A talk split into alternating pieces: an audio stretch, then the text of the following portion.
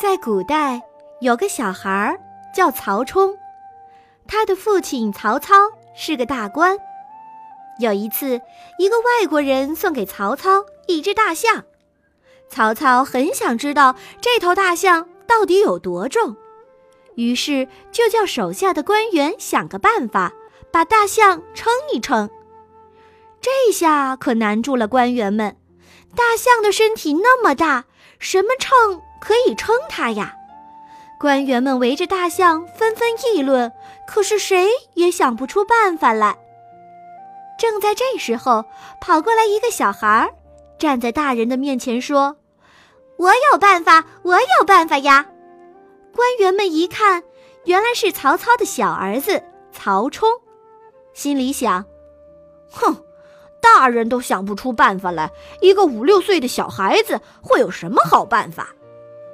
他的父亲曹操却很高兴，说道：“好呀，把你的办法讲出来，给大家听听。”曹冲说：“嗯，我称给你们看就明白了。”他叫人牵着大象一起来到了河边。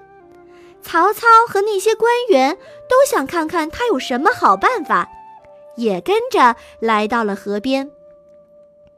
河边正好有一只空着的大船，曹冲说道：“把大象牵到船上去。”大象上船后，船就往下沉了一些。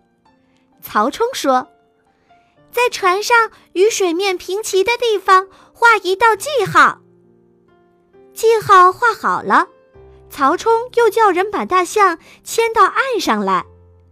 大家看着大象，一会儿牵上船，一会儿又牵下船，心里想：这孩子在玩什么呀？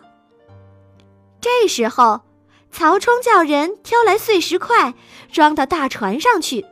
石块装了一担又一担，大船慢慢的往下沉。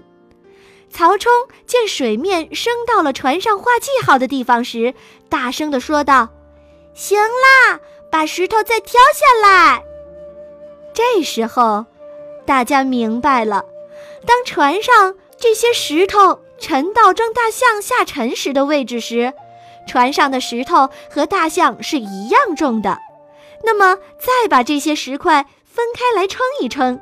所有的石块加起来的重量，不就是大象的重量了吗？